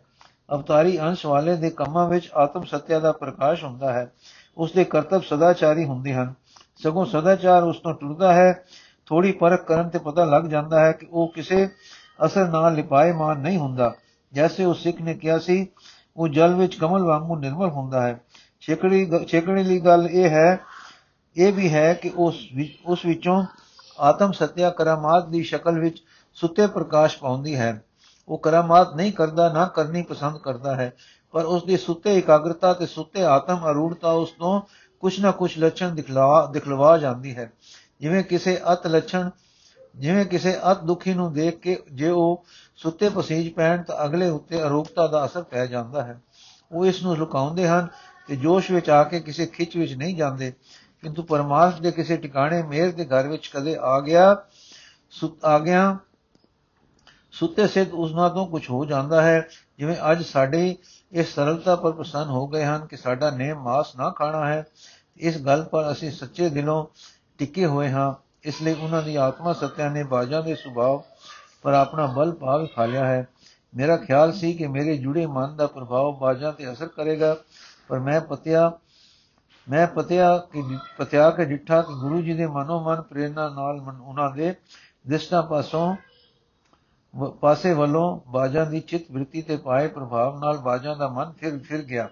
ਇਸ ਪ੍ਰਕਾਰ ਦਾ ਕ੍ਰਿਸ਼ਮਾ ਜੀਵ ਸ਼੍ਰੇਣੀ ਦਾ ਅਭਿਆਸੀ ਪੁਰਖ ਨਹੀਂ ਦਿਖਾਲ ਸਕਦਾ, ਪਰ ਗੁਰੂ ਜੀ ਵਿੱਚ ਇਹ ਸਤਿਆ ਹੈ। ਉਹ ਅਵਤਾਰੀ ਮਹਾਪੁਰਖ ਹਨ। ਫਿਰ ਦੇਖੋ ਕਿ ਇਸ ਸਤਿਆ ਨੂੰ ਗੁਰੂ ਜੀ ਆਪਣੀ ਕੋਈ ਵਡਿਆਈ ਨਹੀਂ ਸਮਝਦੇ। ਨਾ ਹੀ ਗੁਰੂ ਜੀ ਨੇ ਇਹ ਕ੍ਰਿਸ਼ਮਾ ਆਪਣੀ ਆਤਮ ਸਤਿਆ ਜਨਾਉਣ ਵਾਸਤੇ ਦਿਖਾਇਆ ਹੈ। ਉਹਨਾਂ ਨੂੰ ਸਾਡੀ ਸੱਚੀ ਬੇਬਸੀ ਤੇ ਤਰਸ ਆ ਗਿਆ। ਮੇਰੇ ਦੇ ਘਰ ਚਲੇ ਗਏ। ਤਾਂ ਇਹ ਸੁੱਤੇ ਸਿੱਧ ਕਰਾਮਾਤ ਹੋ ਗਈ। ਜਿਸ ਹਾਲਤ ਨੂੰ ਯਥਾਰਥ ਕਹੀਦਾ ਹੈ ਜਾਂ ਜਿਸ ਨੂੰ ਉਹ ਸਿੱਖ ਗਿਆਨੀ ਗੁਰੂ ਜੀ ਦੇ ਨਾਲ ਦਾ ਸਿੰਘ ਜੋ ਮੇਰੇ ਨਾਲ ਗੱਲਾਂ ਕਰਦਾ ਸੀ, ਸਹਿਜ ਆਖਦਾ ਸੀ, ਉਹ ਸਹਿਜ ਵਿੱਚ ਕਰਾਮਾਤ ਘਟ ਪ੍ਰਗਟ ਹੁੰਦੀ ਹੈ। ਕਰਾਮਾਤ ਦਿਖਾਲਣ ਦੇ ਮਿਹਰ ਜਾਂ ਦਿਖਾਲਣ ਦੀ, ਦੇ ਦੇ ਮਿਹਰ ਜਾਂ ਕਹਿਰ ਦੇ ਮਕਾਨ ਤੇ ਜਾਣਾ ਪੈਂਦਾ ਹੈ। ਇਸ ਕਰਕੇ ਰੱਬ ਦੇ ਬੰਦੇ ਕਰਾਮਾਤ ਨਹੀਂ ਕਰਦੇ, ਰਜ਼ਾ ਪਰ ਟਿਕਦੇ ਹਨ, ਸਹਿਜ ਦਾ ਰਸ ਮਾਣਦੇ ਹਨ। ਇਹ ਕਰਾਮਾਤ ਕਰਕੇ ਖੁਸ਼ ਹੁੰਦੇ ਹਨ ਕਿ ਕਿਸੇ ਨੂੰ ਰੱਬ ਦੇ ਪਿਆਰ ਵਿੱਚ ਪਾ ਦੇਣ, ਕਿਸੇ ਨੂੰ ਵਾਹਿਗੁਰੂ ਜੋਗ ਵਿੱਚ ਜੋੜ ਦੇਣ, ਕਿਸੇ ਨੂੰ ਗਿਆਨ ਦਾਨ ਕਰ ਦੇਣ। ਅਸੀਂ ਲੋਕ ਅਭਿਆਸੀ ਹਾਂ, ਸਾਡਾ ਵੇਗ, ਜੋਗ ਅਭਿਆਸ ਵੱਲ ਬਹੁਤ ਹੈ। ਤੇ ਸਾਡਾ ਰੁਖ ਕਰਾਮਾਤ ਦਿਖਾਲਣ ਵੱਲ ਬਹੁਤ ਪੈਂਦਾ ਰਹਿੰਦਾ ਹੈ। ਪਰ ਉਸ ਸਿੱਖ ਨੇ ਦੱਸਿਆ ਸੀ ਕਿ ਗੁਰੂ ਘਰ ਵਿੱਚ ਸੁੱਤੇ ਸਿੱਧ ਕਰਾਮਾਤ ਹੋ ਜਾਂਦੀ ਹੈ। ਨਾਟਕ ਚੇਟਕ ਜਾਂ ਸਵਾਰਥ ਲਈ ਕਦੇ ਸਹਿਜ ਦੇ ਘਰੋਂ ਨਹੀਂ ਉੱਠਦੇ। ਨਾਵੇਂ ਸਤਗੁਰਾਂ ਦਾ ਸਾਕਾ ਉਸਨੇ ਸੁਣਾ ਕੇ ਕੈਸਾ ਸਪਸ਼ਟ ਕਰ ਦਿੱਤਾ ਸੀ। ਸੋ ਸਾਧੂ ਜਨੋ, ਸਭ ਤੋਂ ਵੱਡੀ ਪਰਖ ਹੈ, ਪਰਖ ਕੇ ਮਹਾਪੁਰਖ ਵਿੱਚ ਈਸ਼ਵਰੀ ਅੰਸ਼ ਹੈ ਕਿ ਨਹੀਂ? ਉਹ ਸੁੱਤੇ ਗਿਆਨ ਆਰੂੜ ਹੈ ਕਿ ਨਹੀਂ? ਉਹ ਸੁੱਤੇ ਦ੍ਰਿਸ਼ਟਾ ਪਦ ਵਿੱਚ ਟਿਕਿਆ ਹੈ ਕਿ ਨਹੀਂ? ਇਹ ਹੈ ਕਿ ਉਸ ਦੇ ਸਹਿਜ ਕਹੇ ਵਾਕ ਅਮੋਗ ਬਾਣ ਹੁੰਦੇ ਹਨ। ਜੇ ਉਨ ਵਾਕਾਂ ਵਰ ਪੁਰ ਕਰਨ ਤੁਰਨ ਉਸ ਨੂੰ ਆਪਣੀ ਵਾਕ ਸਤਿਆ ਤੇ ਧਿਆਨ ਸਤਿਆ ਨਾਲ ਆਤਮ ਰੰਗ ਲਾ ਦੇ ਦਿੰਦੇ ਹਨ। ਇਹ ਮਾਇਆ ਦੀ ਨੀਂਦ ਖੋਲ ਕੇ ਪਰਮਾਰਥ ਦੇ ਰਸਤੇ ਪਾ ਲੈ ਪਾ ਦਿੰਦੇ ਹਨ ਤੇ ਉਹਨਾਂ ਦੀ ਇੱਛਾ ਉਹਨਾਂ ਦੀ ਸਹਿਨਤ ਉਹਨਾਂ ਦੇ ਵਾਕ ਪਰਮੇਸ਼ਰ ਪ੍ਰਾਣ ਕਰ ਦਿੰਦੇ ਹਨ। ਇਹ ਸਭ ਤੋਂ ਵੱਡੀ ਕਰਾਮਾਤ ਉਹਨਾਂ ਵਿੱਚ ਹੁੰਦੀ ਹੈ। ਜੋ ਮਹਾਪੁਰਖ ਜਗਤ ਦਾ ਭਲਾ ਕਈ ਹੋਰ ਪ੍ਰਕਾਰਾਂ ਨਾਲ ਕਰਦੇ ਹਨ, ਪਰ ਉਹਨਾਂ ਵਿੱਚ ਅਵਤਾਰੀ ਅੰਸ਼ ਨਹੀਂ ਹੁੰਦੀ। ਜਿਵੇਂ ਕਿਸੇ ਮਲੇਸ਼ ਨੂੰ ਮਾਰ ਕੇ ਗਰੀਬਾਂ ਦੀ ਰੱਖਿਆ ਕਰਨੀ, ਕਿਸੇ ਨੂੰ ਧਨ ਧਾਮ ਲੈ ਦੇਣੇ, ਆਪਾ ਵਾਰ ਜਾਣਾ, ਉਹ ਆਪ ਆਪਣੀ ਇਸ ਕਮੀ ਨੂੰ ਮੰਨਦੇ ਹਨ। ਉਹਨਾਂ ਵਿੱਚ ਅਗਿਆਨ ਕੱਢ ਕੇ ਗਿਆਨ ਅਰੂੜ ਕਰ ਦੇਣ ਦੀ ਸਤਿਆ ਨਹੀਂ ਹੁੰਦੀ।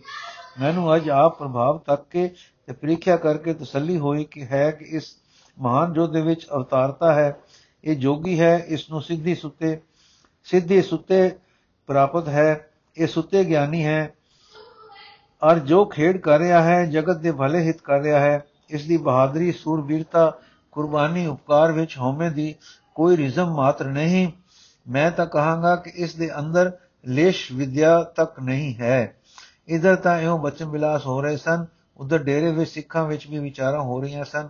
ਇੱਕ ਸਿੰਘ ਇੱਕ ਹੋਰ ਦਾਨੇ ਨੂੰ ਪੁੱਛ ਰਿਹਾ ਸੀ, ਕਿਵੇਂ ਬਾਜਾ ਨੇ ਸੁਭਾਅ ਵਿਰੁੱਧ ਕੰਮ ਕੀਤਾ? ਦੂਸਰਾ ਕਹਿ ਰਿਹਾ ਸੀ, ਸਤਿਗੁਰੂ ਦੀ ਇੱਛਾ ਨੇ ਬਾਜਾ ਦੇ ਮਨ ਤੇ ਅਸਰ ਕੀਤਾ ਹੈ। ਅਸੀਂ ਦੇਖਦੇ ਹਾਂ ਕਿ ਕਈ ਲੋਕ ਆਪਣੇ ਕਰਤਮਾਂ ਕਰਤਮਾਂ ਵਿੱਚ ਐਸਾ ਅਸਰ ਆਪਣੀ ਇੱਛਾ ਦਾ ਦੂਸਰੇ ਦੀ ਇੱਛਾ ਪਰ ਪਾ ਦਿੰਦੇ ਹਨ। ਉਸ ਦੇ ਪੱਕੇ ਹੋਏ ਸੁਭਾਅ ਨੂੰ ਆਪਣੀ ਇੱਛਾ ਹੇਠ ਲਿਆ ਕੇ ਉਸ ਤੋਂ ਅੰਦਰਲੇ ਭੇਦ ਕੱਢ ਲੈਂਦੇ ਹਨ। ਫਿਰ ਕਈ ਵੇਰ ਉਹ ਦੂਏ ਦੇ ਐਸਾ ਨਾਮ, ਦੂਏ ਨੂੰ ਐਸਾ ਨਾਮ ਮੂਰਛ, ਨਹੀਂ ਮੂਰਛਾ ਕਰ ਲੈਂਦੇ ਹਨ ਕਿ ਕੋੜੀ ਸ਼ੈ ਖਵਾ ਕੇ ਕਹਿੰਦੇ ਹਨ ਕਿ ਇਹ ਮਿੱਠੀ ਹੈ ਤਾਂ ਉਸ ਨੂੰ ਮਿੱਠੀ ਲੱਗਦੀ ਹੈ। ਤਦ ਸਰਬ ਸ਼ਕਤੀਆਂ ਦੇ ਮਾਲਕ ਸਤਗੁਰੂ ਜੀ ਦਾ ਤੁਛ ਜਿੰਨੀ ਬਾਜਾ ਦੀ ਮਰਜ਼ੀ ਪਰ ਪ੍ਰਭਾਵ ਪਾ ਲੈਣਾ ਕਿਹੜੀ ਵੱਡੀ ਗੱਲ ਹੈ ਵੀ? ਇਹ ਪੱਕ ਪੱਕ ਜਾਣੋ, ਸਤਗੁਰਾਂ ਨੇ ਇਹ ਲੋਕਾਂ ਵਾਂਗੂ ਮਿੱਥ ਕੇ ਤੇ ਜ਼ੋਰ ਲਾ ਕੇ ਨਹੀਂ ਕੀਤਾ। ਸਾਧੂ ਦੀ ਸਰਲਤਾ ਤੇ ਨਿਸ਼ਚੈ ਦੀ ਪਰਪਕਤਾ ਪਰ ਰੀਝ ਪਏ ਹਨ। ਉਸ ਖੁਸ਼ੇ ਵੇਲੇ ਸੁੱਤੇ ਸਿੱਧ ਉਹਨਾਂ ਦਾ ਚਿੱਤ ਕੀਤਾ ਕਿ ਬਾਜ ਅਨ ਖਾ ਲੈਣ ਤਾਂ ਉਹਨਾਂ ਦੀ ਸੁੱਤੇ ਬਲਵਾਨ ਇੱਛਾ ਦਾ ਅਸਰ ਬਾਜਾਂ ਪਰ ਪੈ ਗਿਆ।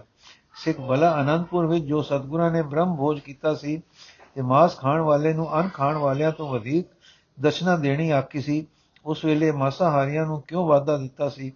ਤੇ ਇੱਥੇ ਮਾਸ ਨਾ ਖਾਣ ਵਾਲਿਆਂ ਤੇ ਕਿਉਂ ਰਿਜੇ ਹਨ? ਦੂਜਾ ਦਾਨਾ ਸਿੱਖ, ਜੋ ਤਕੜਾ ਅਭਿਆਸੀ ਦੇ ਪਠਿਤ ਸੀ। ਪਿਆਰਿਆ, ਨਾ ਤਦੋਂ ਮਾਸ ਖਾਣਾ, ਖਾਣ ਨਾਲ ਪਿਆਰ ਸੀ ਤੇ ਨਾ ਹੁਣ ਮਾਸ ਖਾਣ ਨਾਲ ਕੋਈ ਰਾਗ ਸੀ। ਤਦੋਂ ਵੀ ਇਸ ਅਸੂਲ ਨੂੰ ਪ੍ਰਤੀਪਾਦਨ ਕਰ ਰਹੇ ਸਨ ਕਿ ਆਪਣੇ ਸਹੀ ਕੀਤੇ, ਨਿਸ਼ਚੇ ਪਰ ਸਚਾਈ ਤੇ ਧਿਆਨਤਦਾਰਾਂ ਨਾਲ ਧਿਆਨਤਦਾਰੀ ਨਾਲ ਕੌਣ ਟੁਰ ਰਿਹਾ ਹੈ? ਕੌਣ ਹੈ ਜੋ ਅਸੂਲ ਤਾਂ ਹੋਰ ਦੱਸਦਾ ਹੈ, ਪਰ ਟੁਰਦਾ ਉਸ ਦੇ ਵਿਰੁੱਧ ਹੈ? ਤਦੋਂ ਵੀ ਸਚਿਆਰ ਦੀ ਪਰਖ ਤੇ ਕਦਰ ਕੀਤੀ ਸੀ। ਹੁਣ ਵੀ ਸਚਿਆਰ ਦੀ ਪਰਖ ਤੇ ਕਦਰ ਕੀਤੀ ਹੈ। ਜੇ ਜੈ ਤਰ੍ਹਾਂ ਮਨ ਜਾਂਦਾ ਕਿ ਅੱਛਾ ਜੀ, ਬਾਜਾਂ ਨੂੰ ਮਾਸ ਪਾ ਦਿੰਦੇ ਹਾਂ, ਤੇ ਤੁਸੀਂ ਅੰਨ ਖਾ ਲਓ, ਤੇ ਸਤਿਗੁਰੂ ਜੀ ਇਸ ਨੂੰ ਆਪਣੇ ਨਿਸ਼ਚੇ ਪਰ ਦ੍ਰਿੜ ਵਿਸ਼ਵਾਸੀ ਨਾ ਸਮਝਦੇ। ਜਦ ਉਸਨੇ ਕਿਹਾ ਕਿ ਮੈਂ ਬਾਜਾਂ ਨੂੰ ਅੰਨ ਪਾਉਣ ਦੀ ਬੇਨਤੀ ਕਰਾਂਗਾ ਤਾਂ ਸੱਚ ਦੇ ਪਿਆਰੇ ਸਤਿਗੁਰੂ ਜੀ ਨੇ ਸਮਝ ਲਿਆ ਕਿ ਇਹ ਆਪਣੇ ਨਿਸ਼ਚੇ ਪਰ ਪੱਕਾ ਹੈ, ਇਹ ਸੱਚਾ ਪੁਰਖ ਹੈ, ਇਸ ਦਾ ਅੰਨ ਸਵੀਕਾਰ ਕਰਨਾ ਚਾਹੀਏ। ਇਸ ਪਰ ਆਤਮ ਰੰਗ ਦੀ ਮਿਹਰ ਕਰਨੀ ਚਾਹੀਏ। ਤਾਂ ਬਾਜਾ ਨੇ, ਬਾਜਾ ਦੇ ਮਨ ਨੂੰ ਪ੍ਰੇਰ ਪ੍ਰੇਰ ਦਿੱਤਾ। ਸਿੱਖ, ਸਿੰਘ ਜੀ, ਫਿਰ ਅਸੀਂ ਮਾਸਾਹਾਰੀ ਹਾਂ ਕਿ ਨਹੀਂ? ਦਾਨਾ ਸਿੱਖ ਮਾਸ ਮਾਸ ਕਰ ਮੂਰਖ ਝਗੜੇ ਗਿਆਨ ਧਿਆਨ ਨਹੀਂ ਜਾਣੇ। ਆਦ ਪਾਤਸ਼ਾਹੀ ਦਾ ਮਹਾਵਾਕ ਹੈ। ਮੁਸਲਮਾਨ ਵਾਂਗੂ ਸਾਡੇ ਵਿੱਚ ਮਾਸ ਖਾਣਾ ਪੁੰਨ ਨਹੀਂ। ਜਿਸ ਤਰ੍ਹਾਂ ਉਹਨਾਂ ਵਿੱਚ ਹੈ ਕਿ ਹੱਥੀ ਬੱਕਰੇ ਕੁੱਤਾ ਵਾਂਗੂ ਪਾਲ ਕੇ ਕੁਰਬਾਨੀ ਕਰੋ ਤੇ ਮਾਸ ਖਾਓ। ਨਾ ਜੈਨੀਆਂ ਵਾਂਗੂ ਖਿਆਲੀ ਅਹਿੰਸਾ ਸਾਡਾ ਧਰਮ ਹੈ ਕਿ ਮੂੰਹਾਂ ਤੇ ਟਾਕੀਆਂ ਬੰਨੋ ਤੇ ਪਾਣੀ ਦੂਜਿਆਂ ਦੇ ਮੈਲੇ ਕੀਤੇ ਪੀਓ ਤੇ ਜੂਆਂ ਤੱਕ ਨੂੰ ਮਨੁੱਖਾਂ ਦੇ ਲਹੂ ਪਿਲਾਓ ਤੇ ਹਿੰਸਕ ਪਸ਼ੂਆਂ ਅੱਗੇ ਵੀ ਆਪ ਮਰੋ, ਪਰ ਉਹਨਾਂ ਨੂੰ ਨਾ ਮਾਰਨ ਦਿਓ। ਸਾਡਾ ਧਰਮ ਹੈ ਨਾਮ ਜਪਣਾ, ਅੰਦਰ ਜਾਗਤ ਜੋਤ, ਹਰ ਦਮ ਜਗੇ, ਸੁਰਤ ਸਾਈ ਨਾਲ ਲੱਗੀ, ਸਦਾ ਜੀਵੇ ਤੇ ਜਾਗੇ। ਸਾਡਾ ਮਨ ਚੜ੍ਹਦੀਆਂ ਕਲਾ ਵਿੱਚ ਰਹੇ। ਕਰਮ ਸਾਡੇ ਭਲੇ ਦੇ ਹੋਣ ਤੇ ਬਚਨ ਸਾਡੇ ਠੰਡ ਪਾਉਣ ਵਾਲੇ ਤੇ ਸਾਈ ਵੰਨੇ ਪੇਰਣ ਵਾਲੇ ਹੋਣ। ਖਾਣ ਪੀਣ ਲਈ ਵਿਹਤ ਅਵਿਤ ਦਾ ਮਸਲਾ ਸਾਡਾ ਇੱਕੋ ਇਹ ਹੈ ਕਿ ਜਿਸ ਦੇ ਸ਼ੈ ਦੇ ਖਾਣ ਨਾਲ ਮਨ ਵਿੱਚ ਵਿਕਾਰ ਉਪਜਣ ਤੇ ਤਨ ਨੂੰ ਪੀੜਾ ਹੋਵੇ, ਸੋ ਵਰਜਿਤ ਹਨ। ਇਹ ਅਸੂਲ ਸਾਰੇ ਜਗਤ ਵਿੱਚ ਇੱਕੋ ਅਰਥ ਰੱਖਦਾ ਹੈ ਕਿ ਹੋਰ ਪ੍ਰਾਣੀ ਹਰ ਪ੍ਰਾਣੀ ਲਈ ਇੱਕੋ ਜਿਹਾ ਹੈ। ਸਭ ਕੋਈ ਆਪਣੇ ਲਈ ਦੇਖ ਲਵੇ, ਬਿਮਾਰ ਕਰਨ ਵਾਲੇ ਪਦਾਰਥ ਤੇ ਮਨ ਵਿੱਚ ਵਿਕਾਰ ਉਪਜਾਉਣ ਵਾਲੇ ਪਦਾਰਥ ਮਨੇ ਹਨ, ਸੋ ਨਾ ਖਾਵੇ। ਆਦ ਪਾਤਸ਼ਾਹੀ ਨੇ ਫਰਮਾਇਆ ਹੈ, ਬਾਬਾ, ਹੋਰ ਖਾਣਾ ਖੁਸ਼ੀ ਖੁਆਰ। ਜਿਤ ਖਾਦੇ ਤਨ ਪੀੜੀਏ, ਮਨ ਮੇ ਚਲੇ ਵਿਕਾਰ। ਇਸ ਤੁਕ ਵਿੱਚੋਂ ਇੱਕ ਹੋਰ ਭਾਵ ਵੀ ਨਿਕਲਦਾ ਹੈ ਕਿ ਮਾੜਾ ਦਾਨ ਵੀ ਨਹੀਂ ਖਾਣਾ, ਜਿਵੇਂ ਚੋਰੀ ਦਾ ਮਾਲ ਖਾਦਿਆਂ ਜਦ ਪਤਾ ਲੱਗ ਜਾਏਗਾ, ਰਾਜਾ ਪੀੜਾ ਦੇਵੇਗਾ। ਤੇ ਚੋਰੀ ਦਾ ਦਾਨ ਖਾਦਿਆਂ ਸੁਰਤ ਵਿਕਾਰੀ ਵੀ ਹੁੰਦੀ ਹੈ। ਸਿੱਖ ਠੀਕ ਹੈ, ਪਰ ਕੀ ਦਿਲ ਦੀਆਂ ਖੁਸ਼ੀਆਂ ਤੇ ਐਸ਼ਾਂ ਵਾਸਤੇ ਗੁਲਛਰੇ ਉਡਾਉਣ ਵਾਲੇ ਇੱਕ ਤੁਕ ਤੁਕ ਨੂੰ ਬਹਾਨਾ ਬਣਾ ਕੇ ਇਸ ਦੇ ਆਸ਼ੇ ਦੇ ਉਲਟ ਵਰਤਾਓ ਨਹੀਂ ਕਰਨਗੇ। ਦਾਨਾ ਸਿੱਖ ਫਿਰ ਕੁੜਿਆਰ ਤਾਂ ਕਦੇ ਕਿਸੇ ਰਸੇ ਵਿੱਚ, ਰਸੇ ਨਾਲ ਨਹੀਂ ਵੱਜੇ, ਤਾਂ ਕਿ ਉਹ ਆਪਣੀ ਕਰਨੀ ਦੇ ਫਲ ਭੋਗਣ ਤੇ ਆਪ ਜ਼ਿੰਮੇਵਾਰ ਹਨ। ਸਤਗੁਰ ਨੇ ਤਾਂ ਜਗਤ ਵਿਆਪੀ ਅਸੂਲ ਮੰਨ ਦਿੱਤਾ ਹੈ। ਅਮਲ ਕਰਨਾ ਸਚਾਈ ਨਾਲ ਜਗਿਆਸੂ ਦਾ ਧਰਮ ਹੈ। ਗੁਰੂ ਦਾ ਅਸੂਲ ਪੱਕਾ ਤੇ ਅਹਿਲ ਹੈ। ਸਿੱਖ ਠੀਕ ਆਖਿਆ ਨੇ। ਦਾਨਾ ਸਿੱਖ ਸਿੱਖ ਮੁਸਲਮਾਨਾਂ ਵਾਂਗੂ ਇੱਕ ਪਾਸੇ ਜਾਂ ਜਾਨੀਆਂ ਵਾਂਗੂ ਦੂਏ ਪਾਸੇ ਅਤੀ ਤੇ ਨਾ ਪਹੁੰਚ ਜਾਣ ਤੇ ਵਾਹਿਗੁਰੂ ਪ੍ਰੇਮ ਦੇ ਆਦਰਸ਼ ਦੀ ਥਾਂ ਖਾਣਾ ਪੀਣਾ ਹੀ ਅਸਲ ਨਾ ਬਣਾ ਲੈਣ। ਸਤਿਗੁਰੂ ਜੀ ਇਸ ਗੱਲ ਖਾਤਰ ਅਨੇਕ ਕੋਤਕ ਕਰਦੇ ਰਹਿੰਦੇ ਹਨ। ਮਹਾਪ੍ਰਸਾਦ ਬਣਦਾ ਹੈ ਪਰ ਦੇਖ ਲਓ ਕਿ ਮਹਾਪ੍ਰਸਾਦ ਜ਼ਰੂਰ ਹੀ ਰਿੜਨੇ ਦੀ ਮਜਬੂਰੀ ਨਹੀਂ ਹੈ। ਜੋ ਨਹੀਂ ਖਾਣਾ ਠੀਕ ਸਮਝਦੇ, ਉਹਨਾਂ ਨੂੰ ਦੂਸਰਾ ਭੋਜਨ ਮਿਲ ਜਾਂਦਾ ਹੈ। ਸਿੰਘ ਜੀ ਅਸੂਲ ਨਾਮ ਅਸੂਲ ਨਾਮ ਜਪਣਾ ਤੇ ਵਾਹਿਗੁਰੂ ਪ੍ਰੇਮ ਦੇ ਵਾਹਿਗੁਰੂ ਗਿਆਨ ਵਿੱਚ ਜੀਵੇ ਹੋ ਹੋ ਜਾਣਾ ਹੈ। ਬਾਕੀ ਤਨ ਦੀ ਪੀੜਾ ਤੇ ਮਨ ਦੀ ਸੋਝੀ ਕਰਕੇ ਟੁਰਨਾ ਹੈ। ਇਹਨਾਂ ਵਿਸ਼ਿਆਂ ਤੇ ਝਗੜੇ ਕਰਨੇ ਗੁਰੂ ਨਾਨਕ ਦੇਵ ਜੀ ਨੇ ਮੂਰਖਤਾ ਦੱਸੇ ਹਨ। ਜੋ ਪਰਮੇਸ਼ਰ ਤੋਂ ਭੁੱਲੇ ਹਨ, ਉਹ ਲੇਖੇ ਵਿੱਚ ਹਨ, ਅਭਿਮਾਨ ਵਿੱਚ ਹਨ। ਉਹ ਜੇ ਮਾਸ ਨਾ ਖਾ ਕੇ ਜਾਂ ਖਾ ਕੇ ਆਗਣਾ ਕਰਨ, ਤਾਂ ਦੋਏ ਗੱਲਾਂ ਮੂਰਖਤਾ ਦੀਆਂ ਹਨ। ਜੋ ਜੀਵ ਉੱਠੇ ਹਨ ਪਰਮਾਸ ਖਾ ਕੇ ਮਨ ਵਿਕਾਰੀ ਹੋ ਜਾਂਦਾ ਨੇ, ਉਹ ਆਪੇ ਨਾ ਖਾਣਗੇ। ਜੋ ਇੰਨੇ ਮਨ ਦੇ ਉੱਚੇ ਹੋ ਗਏ ਹਨ ਕਿ ਖਾ ਕੇ ਵੀ ਬਿਲਤੀ ਅਰੂੜ ਰਹਿੰਦੇ ਹਨ ਉਹਨਾਂ ਪਰ ਕਿੰਤੂ ਕਰਨਾ ਨਹੀਂ ਬਣਦਾ। ਸਿੱਖ ਠੀਕ। ਇਹਨਾਂ ਨੂੰ ਲੰਗਰ ਤਿਆਰ ਹੋ ਗਿਆ ਸੀ। ਵਾਜ਼ਾਂ ਤਿਆਰੀ ਦਾ ਆ ਗਿਆ ਤੇ ਸਾਰੇ ਜਣੇ ਲੰਗਰ ਵਿੱਚ ਚਲੇ ਗਏ। ਬਾਕੀ ਦੀ ਸਾਖੀ ਅਸੀਂ ਕੱਲ ਪੜਾਂਗੇ ਜੀ। ਵਾਹਿਗੁਰੂ ਜੀ ਕਾ ਖਾਲਸਾ, ਵਾਹਿਗੁਰੂ ਜੀ ਕੀ ਫਤਿਹ।